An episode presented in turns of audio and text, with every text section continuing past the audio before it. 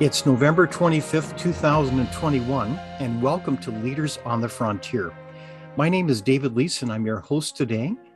And uh, the Frontier Center for Public Policy is about better public policy for a better tomorrow, and it's about serving all Canadians.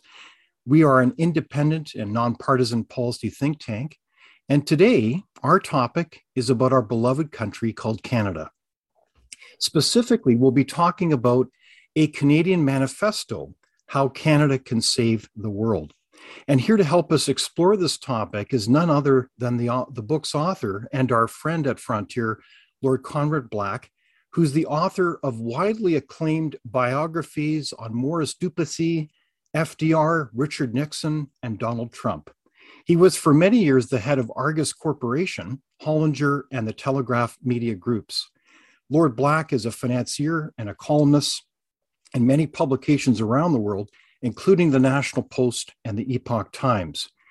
He's also the author of Rise to Greatness, a best selling history of Canada. Welcome, Lord Black. Thank you, David. Glad to be with you. Well, I'm delighted that you can join us today, and uh, we've got lots to talk about today. So I'd like to set the stage a little bit for our discussion. Um, I, I frankly very much enjoyed your book, the Canadian Manifesto, how one quote frozen country can save the world. How did you come up with that title, by the way? Well, that was Ken Whyte, and I, I actually somewhat objected to it because uh, I don't think either where you are in Abbotsford or where I am in Toronto is really that cold. I mean, cities like Minneapolis and Chicago are much colder, uh, much less, you know, uh, cities like Beijing and Moscow and so on. Right. So I, I mean, I think we shouldn't be caricaturing ourselves that way, but Ken, uh, Ken, your fellow Westerner, felt that this was a good title. So I, oh, that's I, neat. I, I was, uh, uh, you know, I, yielded to his professional advice. Uh, thank you for your kind words about the book. It, it's the shortest one I've ever written, so it, that may explain its comparative popularity. Okay, well, that's terrific. Um, so, Conrad, if I may, I'd like to just read a brief overview about the book to help set the stage and because uh, I, I think it is a very powerful introduction. It says, chipper, patient, and courteous. Canada has pursued an improbable destiny as a splendid nation of relatively good and ably self governing people. But most would agree we have not realized our true potential. Canada's main chance, according to yourself, is that now before it is not only the unusual realms of military or economic dominance. With the rest of the West engaged in a sterile left right tug of war, Canada has the opportunity to lead the world to its next stage of development in the arts of government. By transforming itself uh, into a controlled and sensible public policy laboratory, it can forge new solutions to the problems of welfare, education, healthcare, foreign policy, and other governmental sectors and make an enormous contribution to the welfare of mankind. Do you really believe that? I think it is possible. I, I, I don't take your question as asking me about the probability of it happening, but I think it's a reasonable aspiration that, it, that uh, any Canadian could have and should have. Um, obviously, and uh, as, as the citation you read makes clear, the key to making Canada more of an influence in the world, responding to that utterance of Justin Trudeau's from two elections ago, the world needs more Canada. Well, you know, I mean, that's really for the world to judge and not for Canadians to judge, to judge, but to assure ourselves that the world comes to that judgment. The way to do it is not by flexing military muscles or threatening people away that Chinese are doing with Taiwan or the Russians are doing with Ukraine. And Canada is obviously not that kind of a power. It doesn't possess the ability to intimidate other countries, and it certainly doesn't possess the ambition to do that. And all of that is to our credit. But we do have the ability to impress people by how well we govern ourselves. And up to a point at times in our history, we've done that. I mean, we, have we, we've, we've had this existing political system, the only transcontinental bicultural parliamentary confederation in the history of the world. And for all our frequent impatience with it and even disappointment with it, it, it served us now for what, 154 years. And the only countries with a population as large or larger than ours that have had political institutions for longer than that, the same political institutions, are the British and Americans. And, and you know, the Americans had a terrible civil war just before our Confederation. And the British did lose the whole province of, of the Republic, as it now is of Ireland, uh, after the First World War. So, I mean, we've, we're very, very competitive in terms of political institutions lasting and, and evolving and serving the country well. Uh, uh, but in my opinion, we've fallen down in in uh, recent times in terms of legislative innovation and moving beyond what effectively is the degeneration, I'm afraid, of democracy in, in most democratic countries into um, redistributing more or less profoundly money from people who've earned it to people who haven't uh, bracket in exchange for their votes in bracket and calling it social justice. I mean, sometimes it is and sometimes it isn't. We all, I think, want to take care of the disadvantaged people. And in a rich country like this, we want to we want to be sure that nobody falls below a certain level. But but uh, we can do better than what we've been doing. And what we've been doing has been the norm in the world since the 1930s, and that was 90 years ago. Yeah. So I, that's how I took your manifesto as well as really an audacious vision for Canada, recognizing um, the history, as you've as, as you've alluded to, the extraordinary history of our country and how special a place it really is. Um, so one of the things that that uh, was very interesting is that you do begin with part one about the history of our nation, and uh, there's so many points that are so relevant for today. And I want to I want to offer a quote here. It says, "We achieve freedom and full independence with almost no violence, and we have survived the pressures of demographic and cultural absorption in the American orbit. We have fought only in just wars, always with distinction and on the winning side." It is magnificent, except that our progress has been so subtle and incremental that few Canadians think it has been at all difficult or unusual since the heroics of the earlier explorers and settlers. Quote. So, what do you mean by that point? Do, do we not understand how special or unique our country is? I think we have just a general idea that it is a splendid country. I mean, to just if you just go in a train or, or on the surface in a car, want, but uh, from the St. Lawrence to where you are in the far west, and, and, and you know select your route with reasonable discrimination, you see what an awe-inspiring expanse it is, and at, at every place you encounter civilized and almost in every case decent people, and and you and and you know I we don't any of us want to be. Uh, condescending to other countries, but but it, it's a comparatively low rate of crime and and a comparatively low rate of acute sociological abrasions. Uh, and and and yet it's an extremely varied population in every respect. And all of this, all of this is good, and I think Canadians understand that. But um, but it it is not I'm, go- I'm going to oversimplify a bit here because these are very broad concepts and, and oversimplification is necessary. But I'm not just making this up. I mean, I've done a lot of comparative work and, and, and a lot of research in relevant areas.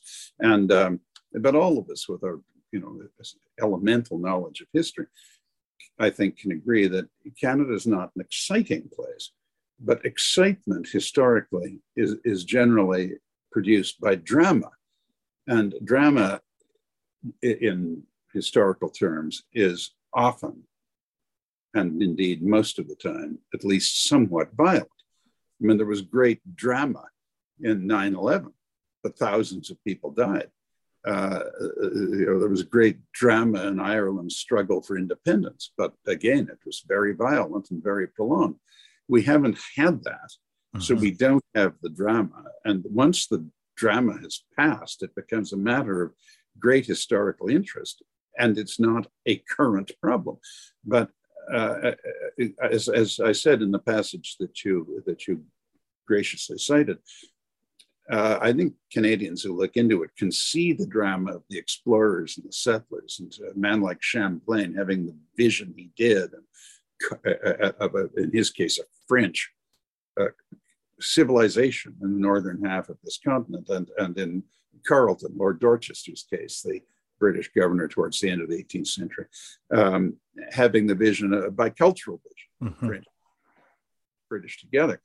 Uh, and, and if, if you look carefully at what Baldwin and LaFontaine said, or, or what uh, Macdonald and Cartier and their, some of their contemporaries said, they did have this vision. There's no doubt of that. They did have it. And I would say that other statesmen eh, up to living memory have had it. I mean, when Pierre Trudeau, and certainly I disagreed with him on many things, but he was absolutely essential, I think, in defeating the separatists in Quebec and I lived in Quebec then. When he said on the eve of the Liberal Convention in 1968, which elevated him to be Liberal leader and Prime Minister of Canada, he used the, the old French nationalist expression, maître chez nous, masters in our own house. He said, masters in our own house, but our house is Canada it, it, it, it brilliantly undermined the separatist argument that there was a place everywhere in Canada, from the Atlantic to the Pacific, for both the French and the English. They could live happily together and they both had the benefit of each other. Mm-hmm. And I mean, this sounds corny, but it is true. And it is either largely ignored or largely taken for granted. And, uh, and the fact is, we have all of the resources, both the uh, talented people necessary the receptivity of the public that is necessary and uh, and the wealth as a country and the stability as a country to think in original ways in all of the key domestic policy areas education taxation the economy uh, all social services all of that and and and i just don't think we're doing it i think i think we're just yeah. you know going around the same treadmill that we've been on since since uh, you know Mr. Bennett emulated Franklin D. Roosevelt in the 1930s. So this is actually a very exciting country, but as you say, we don't have the the drama, dare I say, the violence, and it begs the question that you make eloquently in the book that we don't really know perhaps how to teach our history or appreciate it fully. Is that right? Uh, well, I going back to my own uh, recollections uh, uh, as a elementary school student, I thought we taught the uh, exploration well, and, and, I think most Canadians are exposed to that. And we all remember what dashing people, uh, you know, most of these people were, like you know La Salle, and uh, I mean it's not generally known. You know, d'Iberville wasn't French; he was French Canadian. He was born in Three Rivers. He, he founded New Orleans. He founded Mobile, Alabama. He liberated. So wow. Havana, and he also chased the British out of the out of Hudson's Bay at one point. I mean, eh, the, the, the, this was an astonishing record, and I don't think Canadians, even French Canadians, have the remotest awareness of that. And there are a lot of things like it where Canadians did do amazing things, and I, I think we, I, you know, I'm not advocating we become a pompous country, or much less that we disparage anyone else. No one's mm-hmm. talking but I, I think we should just know our own strengths better. And if we knew how brilliant we had been at times, I think we would more acutely understand our ability, if we want to exercise it, to do better than we're doing now. Well said. So, speaking of history, um, it's clear that you have a very positive view of our first prime minister, Sir John A. Macdonald. Yes. And uh, why is this? Why was his leadership so important? Well, as I've said, even in the time of Lincoln and Bismarck and uh, Palmerston and Disraeli and Gladstone, he was he was a great statesman, and he didn't he never crossed paths with Bismarck, but all of the others I just mentioned knew him, and they all thought very highly of him. And uh, the fact is, he he saw he saw that Canada had to be united and it had to be autonomous, or it was simply by one method or another eventually, whether by annexation or by uh, simply the erosion of a will to be separate, going to be swallowed up by the United States. And that's not a terrible fate. I mean, there's a third of a billion Americans living just to the south of us. They're almost all proud of their country. They're right to be proud of it. It's a great country. It's not a terrible fate to be an American. But he had the vision, as did some of the people I mentioned earlier, and, and many others, you know, like Champlain and and and uh, Cartier, uh, uh Carleton and and uh, uh Cartier and uh, his colleague Cartier and Baldwin and LaFontaine, that Canada could could be not only not swallowed up by the U.S., but could be it could be a, a really interesting and in some ways a superior kind of country. Uh, again, I emphasize that is absolutely not a disparagement of the United States, the most successful country in the history of the world. But Canada could be both independent and different, and in some ways, a country that the US would, like other countries, wish to emulate. And some of that has happened and some hasn't. But in practical terms, Macdonald saw that the only way you could put the country together was united with a railway give it a mission, and make it from the start an officially joint Anglo French in language terms. Obviously, people were welcome, uh, including the native people from other ethnic groups, but in official language terms, English and French. And on major issues, you had to have a double majority. You had to have the agreement of the majority of both the English Canadians and the French Canadians, or it would crack up. But the rest of the time, you could go with a simple majority as it broke out. And and uh, he, he, in getting his railway finished, he, he just as an illustration for you asked me why I admired him. Uh, the Métis staged their second rebellion in 1885, and and there was much talk of them seeking annexation by the Americans, which would, if they if they'd ever got together anything like a popular uh, request for that, uh, the Americans could have had the whole center of the country. It, this, keep in mind, is 20 years after the US Civil War, and when they developed the greatest army and the greatest generals in the world. I mean, it was not going to be the kind of challenge it was in 1812 if the Americans wanted to take over any or all of Canada. And um, although you know the British would have objected, but they would have sorted it out eventually. And Macdonald solved the problem of this rebellion and the problem of the Canadian Pacific Railway, half built and in a state of bankruptcy, by maximizing publicity for the nation saving role of the railway and getting soldiers out to the West, out as far as Saskatchewan, as quickly as, as it did, much more quickly than would otherwise have been possible, to save the country and put down the rebellion, which was true. And on the basis of that, he got parliamentary funding for the balance of the railway, uh, which the opposition was claiming was effectively a white elephant and, and was going to go bankrupt. And, and one year after it was finished, it was running a tremendous profit. And it was I'm sorry to go on like this, but Canadians should realize this. It was one of the engineering marvels of the world. I mean, the, mm-hmm. the Americans had transcontinental railways a little before we did, but you know they went across the Great Plains all the way to the Rocky Mountains. We didn't from from you know from basically Toronto on. We had to go up into the Canadian Shield and laying a railway to the north of Lake Superior uh, uh on rock in, in in the 1880s was not it was no you know, it's not like no, falling it, a plug, you know. It, I mean, it, it truly is like, an incredible accomplishment. And, and, and surely that did reflect, as you uh, powerfully outlined there, the significance of Sir John A.'s leadership. And so I want to switch gears a little bit with Sir John, because to be frank, was he a racist, drunken fool? I, I, I guess where I'm coming from is that today we have a few individuals in our country that are busily um, how should we say, insisting on trying to erase history as if one can mm. do that. No, indeed, and, uh, yeah. You know, lopping off the, uh, you know, decapitating statues and trying to rename buildings and so forth. What is going on with our country? Yeah, well, no, this is nonsense. Uh, now, on your question, is he a racist, drunken fool? No, uh, he what he he was a bit of a binger. He went through years where he didn't have a drink or had very little to drink, but occasionally, and this is not unusual, you know, uh, occasionally he, he, would be somewhat incapacitated from drink for several days. But that he didn't, but he, he was he confined himself and, and you know didn't didn't embarrass himself in public. No no public business uh, was left undone for a dangerous time as a result of it.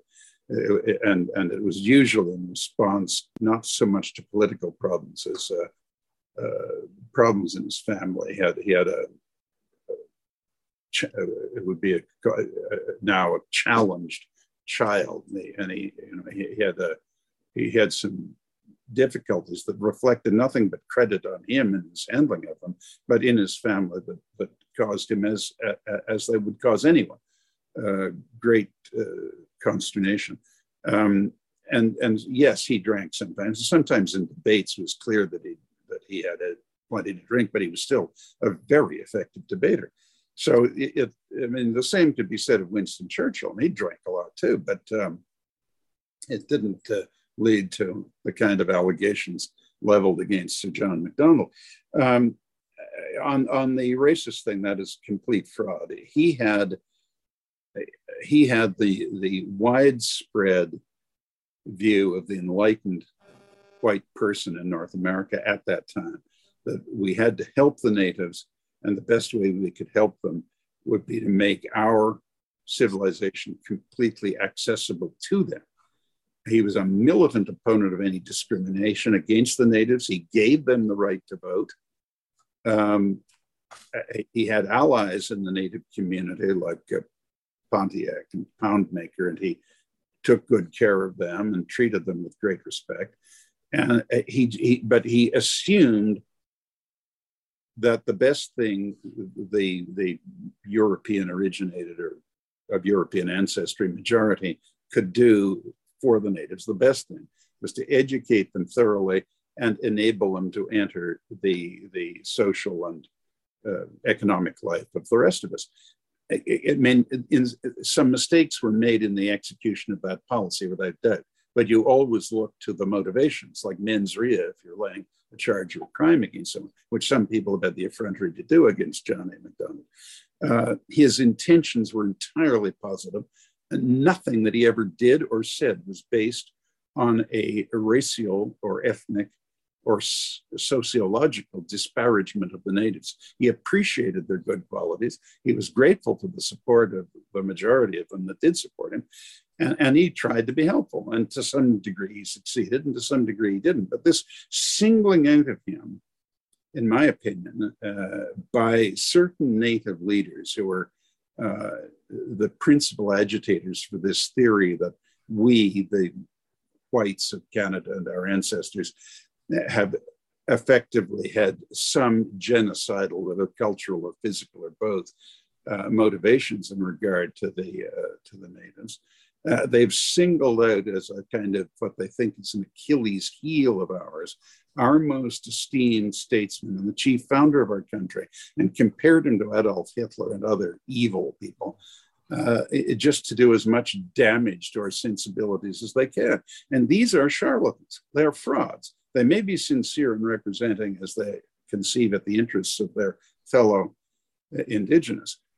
They may be, although I, I wouldn't be convinced of that in every case. But, but they are absolutely inexcusably mistaken in uh, imputing to us such horrible motives and attitudes as genocide of any kind. And what they're really leading up to is to try and inculcate in the minds of the rest of us that we invaded their country in a way that is qualitatively indistinguishable from what Hitler and Stalin did to Poland in 1939. They wouldn't claim we were as barbarous as they were, as Hitler and Stalin were. That would be a hard claim to make, even for them. But that's what they're saying. We have no right to be here, and therefore we should essentially uh, give them a large part of the country back and give them a free ride for the rest of time because of the terrible things we did to them. And in furtherance of this spurious argument, they gratuitously assault our, our most prestigious historic leader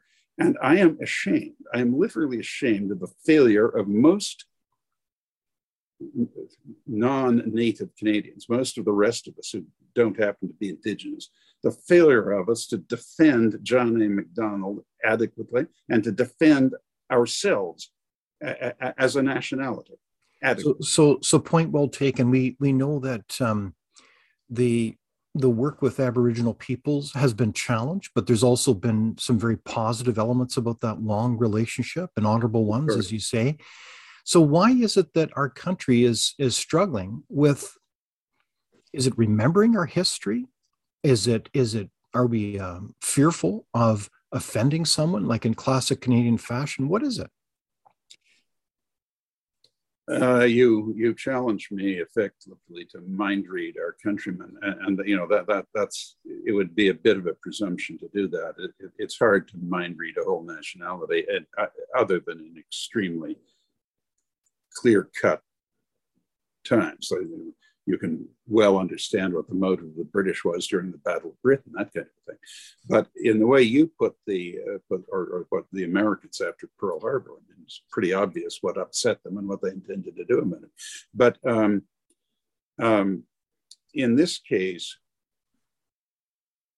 I think that you you you get a mixture. I, I, I would say most of the um, non-native specialists in native issues are, are benignly and creditably motivated.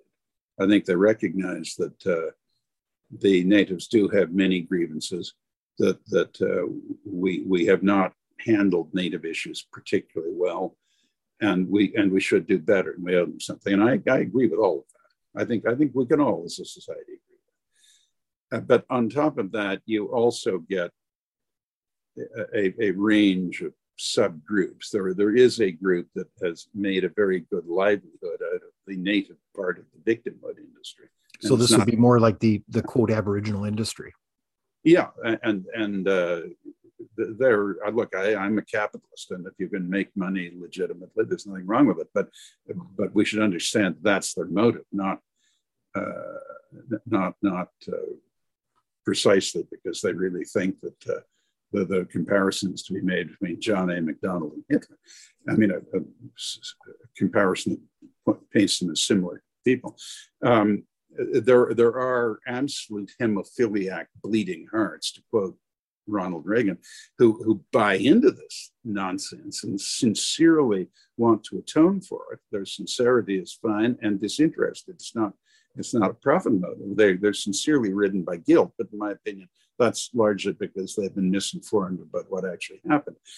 Um, but but in general, I think most Canadians would would uh, would agree with the following statement: We've made a lot of mistakes dealing with the natives. We want to help them. We want to treat them justly. We want to do anything we can within reason to to to allow them and, and encourage them, facilitate their full participation in Canadian life and we're just looking around for ways to do it. And at the moment, the agenda is headed and largely composed, and, and this is, I think, a straight political operation by uh, by a quasi consensus in the in in the political arena across most of the parties that that the way to do it is to take the most vocal native leaders at face value and, and try and give them what they're asking for. I mean, I, I was completely flabbergasted when I discovered that that Royal Commission report, there have been a number of them, as you know, but the one that came out in 1996 actually advocated that we give one third of the territory of Canada to, to the natives who represent what, uh, 3% of the population, something like that. Uh, give them a third of the country, and uh, and and and we will cover all their expenses. They pay no taxes and they pay no bills for operating a third of Canada, and we pay for that, and that's some kind of a solution. Well, this is just this is just the the theory that uh, you know Jacques Cartier and and and his successors as explorers and settlers, um, Champlain and so forth, uh, that, that, they were essentially morally indistinguishable in what they did, not the way they did it, but in what they did uh, to, to uh, from indistinguishable from Hitler and Stalin invading Poland, use my earlier example, and, um, uh, and, and therefore we don't really have a right to be here. So the least we can do is give them a third of the country. I mean, this is not sane, but this is where we're headed. And these are the underlying um, the underlying logical conclusions to the policy we're on. Uh, I mean, I remember, I mean, I'm I'm long on the tooth compared to you, but many of, if, if we've got some listeners here, some of them would would be approximately my age and would remember when in 1968 the incoming Pierre Trudeau government had everyone joining what was then called, I believe, the Ministry of Indian Affairs. Uh, before it became a slander to call them Indians, uh, that that, that, the, the department was being shut down and they had no job security because Trudeau thought it was all nonsense and they should just be absorbed into the in, into the social safety net with some specific adjustments for them.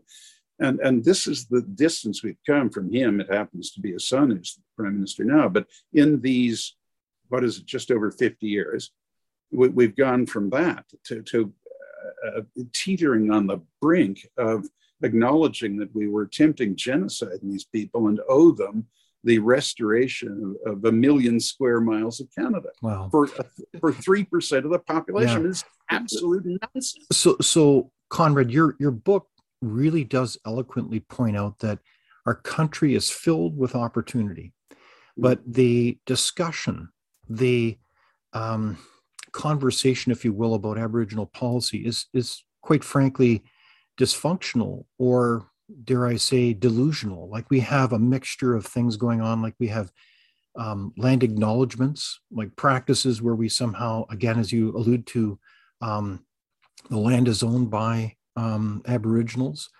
And um, we also have the whole notions of self governance uh, that's commonly advocated now um, it, it strikes us as a dead end in terms of the future of our country, in terms of, of not just the future of Canadians, but the future of Aboriginal people. And it begs the question who is serving whom, does it not? Exactly. I, I would say exactly right. Yes. I, I mean, as you say, every public uh, statement begins with we're aware of we're standing on the land of the Sioux or whoever it was. This is complete rubbish. Uh, they, they, uh, the native population of Canada when the Europeans arrived, we estimated 200,000 people in 3 million. 200,000. 200,000. They were a nomadic people, except in the far west, near where you are, a little west of you. Um, the, I mean, isn't a rap on them. They were very skilled, but it was a primitive civilization. I mean, they were 5,000 years behind Europe uh, in, in just normal development. They hadn't invented the wheel. Uh, but the, the, only in the far west were their permanent structures, actual buildings. They were nomadic people. They had no fabrics. They, they used animal skins and they lived from fish and game. They had no agriculture except a little bit in the Ottawa Valley and again in the far west. And uh, uh, uh, 200,000 people, they weren't occupying Canada. No land anywhere in Canada was directly the land of, of anyone because these, these tribes and bands moved around a lot. And uh, I mean, look, they were here and we owe them the respect that they were here ahead of us. But that does not imply that we, we stole 3 million square miles from 200,000 mm-hmm. people and should treat ourselves as barbarous invaders. So now we are all fellow Canadians and we have a great country and we have lots of opportunity. I think the manifesto actually, what's quite interesting is you were pretty audacious in the third part of your book talking about 19 policy areas, if, if memory serves me correctly, including the economy, education, and healthcare. And um, if I may, I'd like to turn to the economy because that was certainly one of your major concerns in the book. And um, we need vigorous economic growth, Conrad.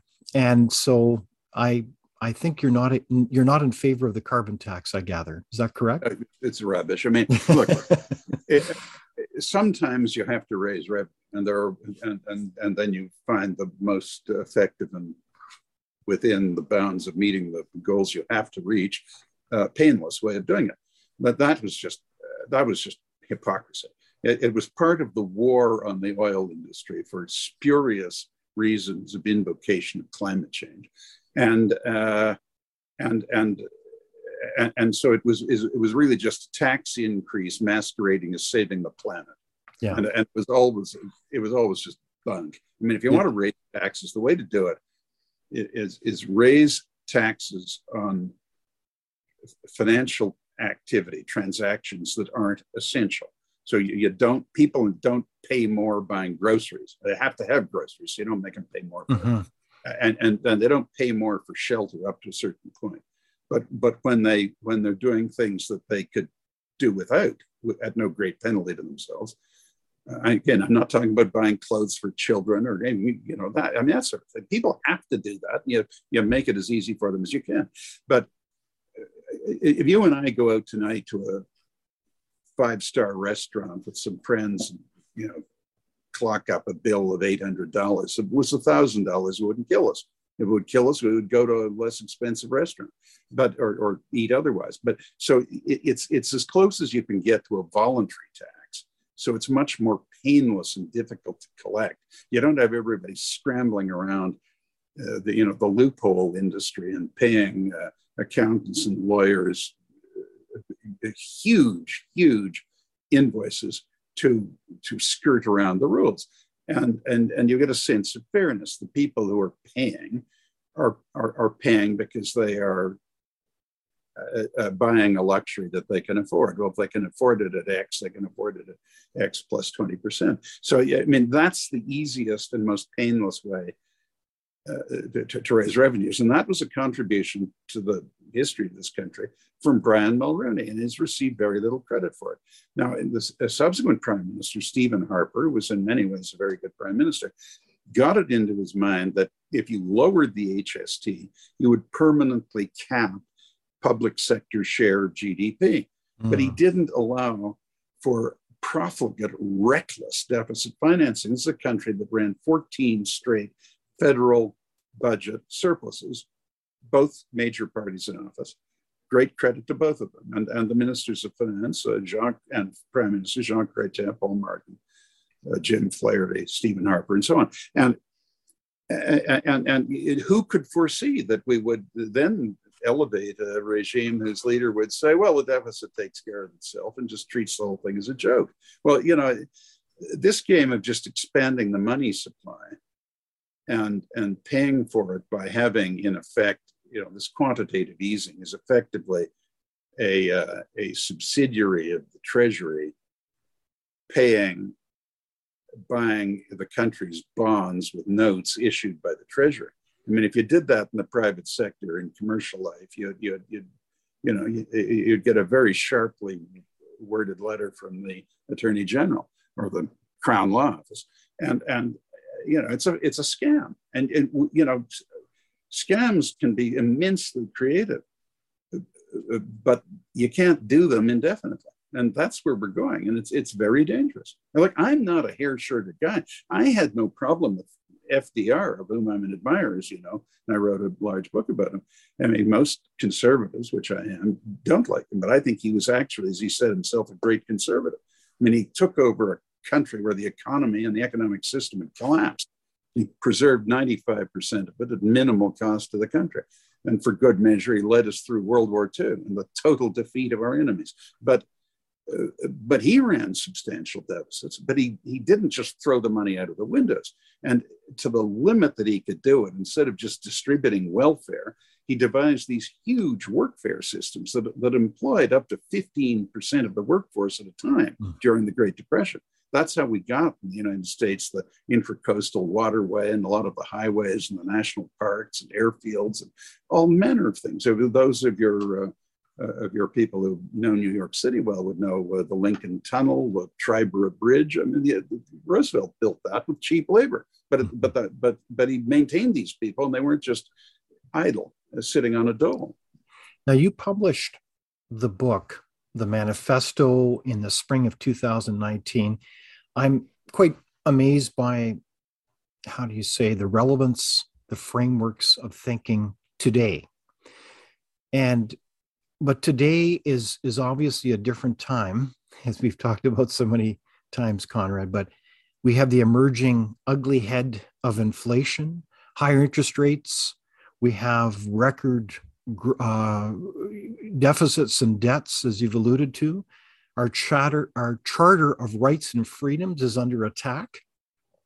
We have a lot of woke universities um, lowering productivity, a loss of business investment. Gosh, there's a couple other things that we could reflect on as well.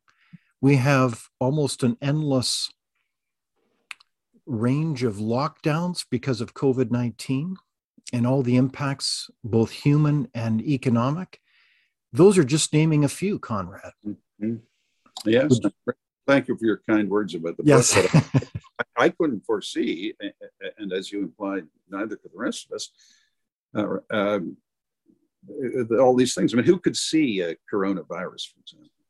It was impossible to foretell that. And um, look, the Charter of Rights and Freedoms always had its problems, but in fairness, the, the problem with most of us who wondered about it at the time it was adopted, including Pierre Trudeau, the chief author, was the invocation of the notwithstanding clause. And, and the only times, as, as far as I know, I, no, I think there was one case uh, on another matter, uh, I think having to do with abortion, but I'm not certain of that. But apart from that, I, I believe the only times it's been invoked have been in Quebec, where the uh, Liberal or Parti Québécois government, both on different occasions, have objected to. Um, uh, well, they, they, presented language legislation that was objected to by elements within the province, and, and uh, and ultimately the notwithstanding clause was invoked to overrule the Supreme Court of Canada because property and civil rights have always been a provincial prerogative. So that was always a vulnerability of it. But, uh, but I couldn't agree more. We're now having people uh, chastised and shut down and threatened, canceled, as the, as the expression goes, uh, for, for uttering perfectly defensible opinions that run contrary to prevailing wisdom, but they don't defame anyone, they don't incite anyone to do bad things. They just dissent from certain elements of public policy or public attitudes. Well, if we're getting to the point where dissent itself is deemed to be an offense to free speech or freedom of expression, then obviously the concept of freedom of expression is simply Orwellian newspeak. It's the opposite Precisely. of what it to be.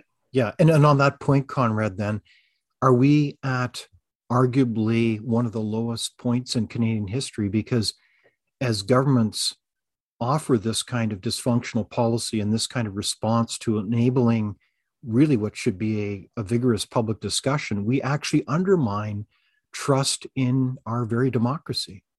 I, am afraid that is true, and it is compounded by the monochromatic nature of the traditional media and uh, uh, and and I, I, must say, in many ways, the unprofessional um, conduct of the media. I mean, I, as you alluded in your um, generous introduction, I, I, spent a long time in the newspaper business, and always we were proud of and rigorously imposed the distinction between opinion and reporting. And we required the reporting to be absolutely down the middle but any reporter or anyone else who, who, who wanted to get something off their chest, if it was of adequate literary quality, not any filtration for the nature of the opinion expressed, as long as it was characterized as an opinion, we'd run it. And the yeah. more variety we had, the better. Right. And, and th- that was well appreciated by readers. Now you see the polling that takes place in this area in every case here and in other countries, particularly in the United States, uh, highlights the public's distrust of the media. Well, that is very dangerous. Unfortunately, it's completely justified. You can't trust the media. You can trust some of them, and you can trust some, you know, to take a phrase from Lincoln, some of them, some of the time. But uh, but if you have a society, which we now largely do, where one of the greatest pillars of it, one of the most essential uh, foundations of a functioning and vital democracy are, are a free press and, an, a, and a, a, curious media. Uh, where you have that so mistrusted as it now is because of its own conduct, so rightly distrusted, you shortly get a lack of interest in the continuance of free media. Mm-hmm. And that that is a that is a step to authoritarian government. Precisely. So I think that that larger perspective that you uh, just outlined, we have these essential pillars that are significantly weakened. And if those pillars, including a free and vigorous media, is um, is weakened, uh, it makes our democratic system um, greatly undermined. may I just mention this? I think we have some parallel things happening. One is the prestige of the system is sinking, and, it's partly illustrated by the decline of the quality of the media the quality of the media will continue to decline until we improve education. The state education systems of all of our Western countries have failed. One of the great ironies in modern times is all, all of these advanced countries spent more and more and more on education to get less and less well informed graduates. And in the United States, because the tuition fees are so high in university, they have a trillion dollars of student debt, mainly for people who studied things at university that you cannot possibly make an income, a livable income out of when you leave university. So it, it is it is inadvertently mistaken all the way along the line, and, and we're, we're having to pay the cost of it now. I mean, essentially, university schools are largely daycare centers, and and and universities are devices for keeping people out of the labor pool and reducing unemployment, uh, but at a hideous cost, not only fiscally but in the underinformation of the alumni from that system. Uh, and finally, on the economic side in this country, we, we have a steady erosion of capital. To a greater and greater extent, money made in Canada corporately is being shipped out of the country. The, right. uh, the corporations are voting because of the stakeholders' interest. The shareholders want increased profit and highest quality application of earned funds, and that's not in Canada. All of this is reversible. Wow. So, but so one, just one final point. Yes. I'm sorry to be so uh, verbose, but I put it to you and, and to your other people on the uh, on this on this Zoom that we do not now have the quality of people in public life that we had when I was a youth. I mean, I'm old enough to remember. I didn't know much about them, but I remember Mr. Saint-Laurent and, and later I met him. Uh, I, I, re, I, remember Mr. C.D. Howe. I remember, you know, from Cent, Western Canada, James Gardiner. I mean, I didn't, I, I mean, I remember them as public figures. And, and they, they were strong, good men. They were very competent and they did a lot of great things. You know, they, uh, and, you know, in, in, in World War II, we trained 125,000 aviators. I mean, it was a country of grandeur. Mr. Saint Laurent started the St. Lawrence Seaway, again, one of the wonders of the world. Mm-hmm. What are we doing now? Where is it? Yeah. Well, Where are you know, it's, it's amazing that, that overview of, of leaders. This was precisely the question I was going to ask you. You have had so much contact with arguably extraordinary leaders of past generations. You've you've known Margaret Thatcher well, Ronald yes. Reagan, um, virtually every prime minister in power um, the last several years. So you you have a perspective on the governing elite, and it, it's very humbling. I know that a, a dear friend of mine, an extraordinary entrepreneur, said, "I have believed in Canada because we could always count on it having rock solid governance." And he said, "David, I'm sorry, I don't I don't have that confidence anymore." what has happened to our governing elites? What went, went off the rails? The, the, and that's the issue. It's the elites. The institutions are the same ones that were made to work so well building the country by Macdonald and Laurier and Mr. King and others. Uh, the problem is the people who hold the offices. And and uh, and, and look, I, I have no standing to judge whether the civil service has deteriorated, but I doubt if it has. And in any case, ultimately they'll respond to to political requirements of, of, of integrity and, and uh, thoroughness. But uh, we're not expecting the civil service to write the public policy uh, ticket for us. I mean, we've got to elect people to do that. That's a democracy. And and I don't think the quality of these people is comparable to what we knew a, a generation ago, any of us. And, and, and, and I don't, I don't really know the answer to that. I, I to some extent, we had greater challenges then. I mean, the, the whole separatist thing was a terrible challenge. We got a lot of very fine people involved in public life because of it in both parties. I mean, it was a big issue for Robert Stanfield and Joe Clark, and certainly for Brian Mulroney, as well as for the for the for the Liberals, Pierre Trudeau and uh, John Turner and Don Macdonald and people like this. All of them, you know, distinguished people, and and uh, and, and very highly motivated people. And I, I, I, don't want to take cheap shots at people mm-hmm. who are in government or in the opposition now. I mean, it's a tough life. They, it's uh, politicians. You know, they they they're often criticized for being paid a lot and not doing much, but it, it's not an easy life.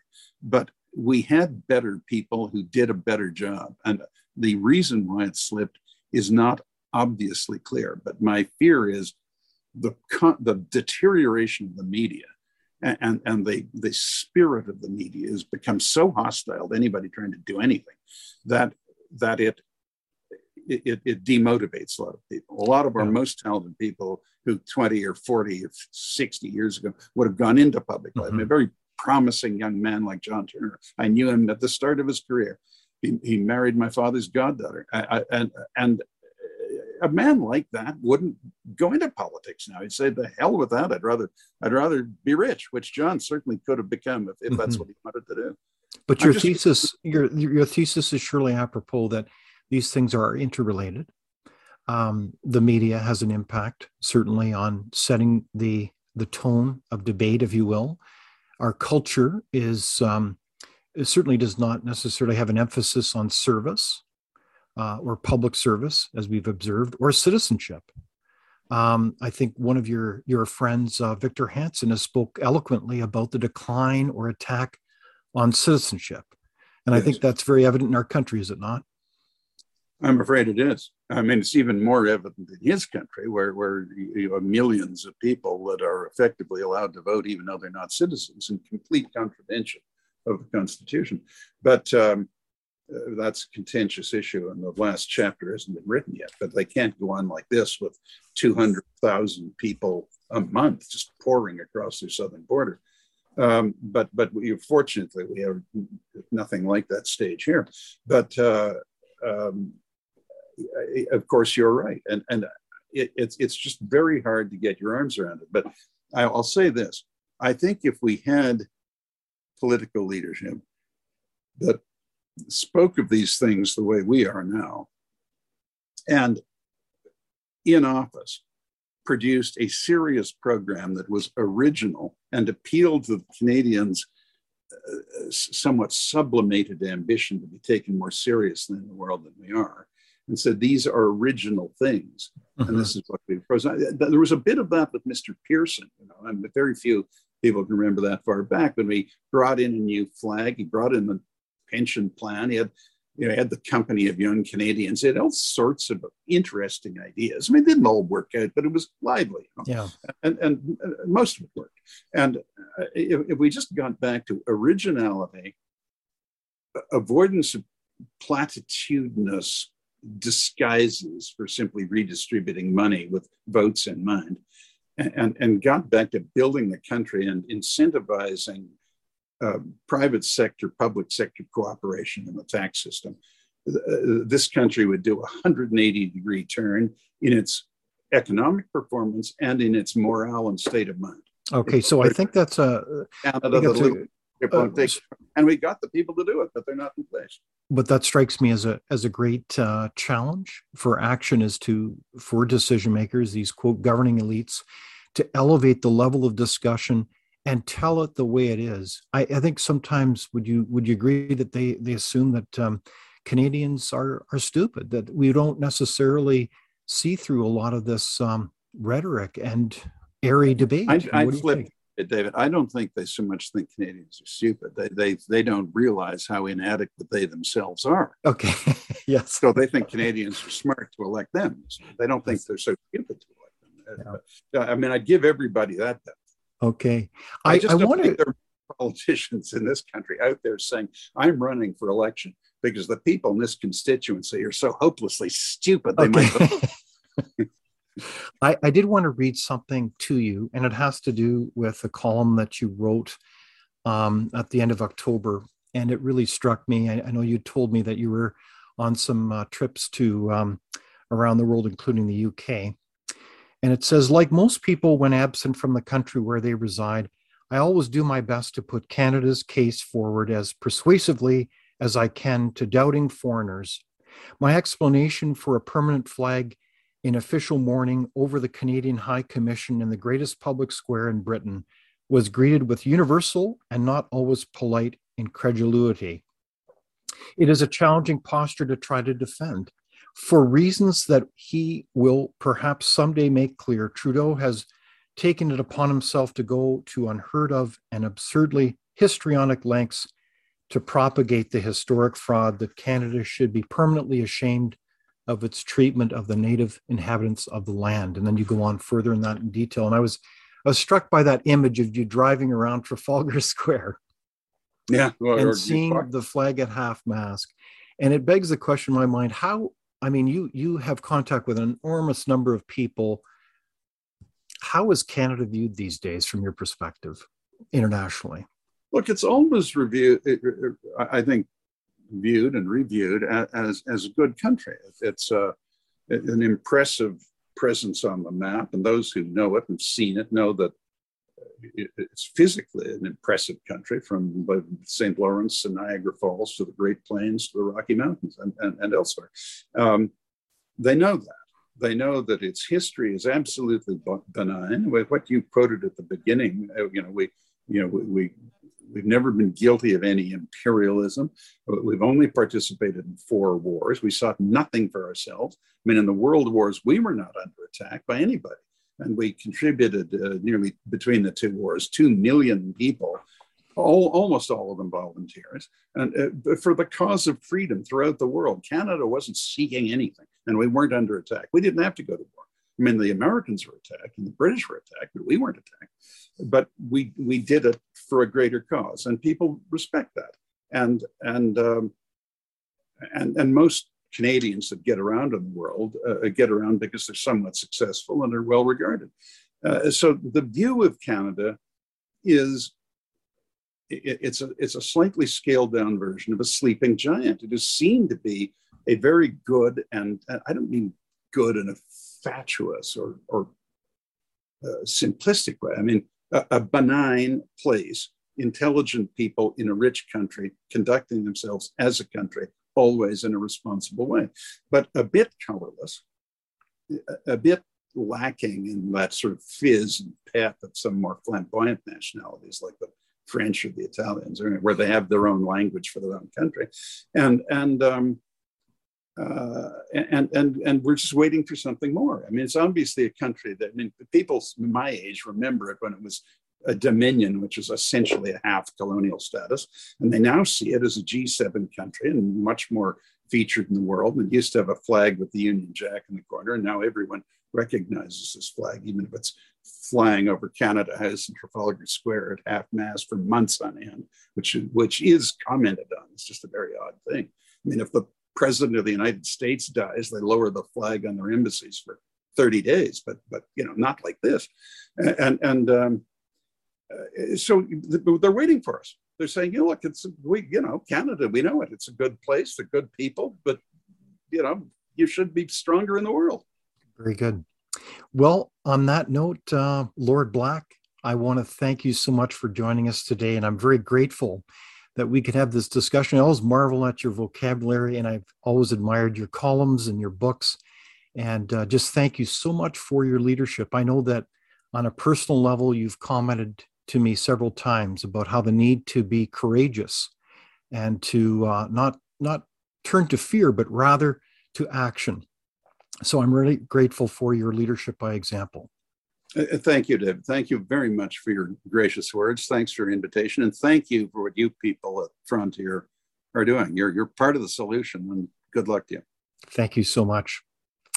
Well, I, on that note, I'd like to uh, thank all of you for also participating in our webinar. We were able to get through a number of the questions uh, today, and I'm sorry that we are not able to get through all of the questions that were posed to uh, Lord Conrad Black. But I want to encourage all of you to continue to be involved as Friends of Frontier and to make sure that you um, uh, sign up for our newsletter, and we certainly welcome your comments and encouragement. Be sure to join us for next Leaders on the Frontier when columnist John Robson will be joining us on December the 23rd, where he will be smashing the top five climate crisis myths. And then on January the 20th, we are pleased, delighted to announce that the Honorable Brian Peckford, the former Premier of Newfoundland, will be joining us to discuss the history and current assault on our Charter of Rights and Freedoms. Please join us and be sure to invite others. Thank you to all who continue to donate to the Frontier. You make our mission possible, and we're very grateful for that. Frontier does not accept any government funding, so your support is welcomed. Thank you.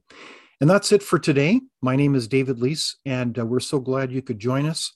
And wherever wherever you are, be sure to ask good questions and debate them.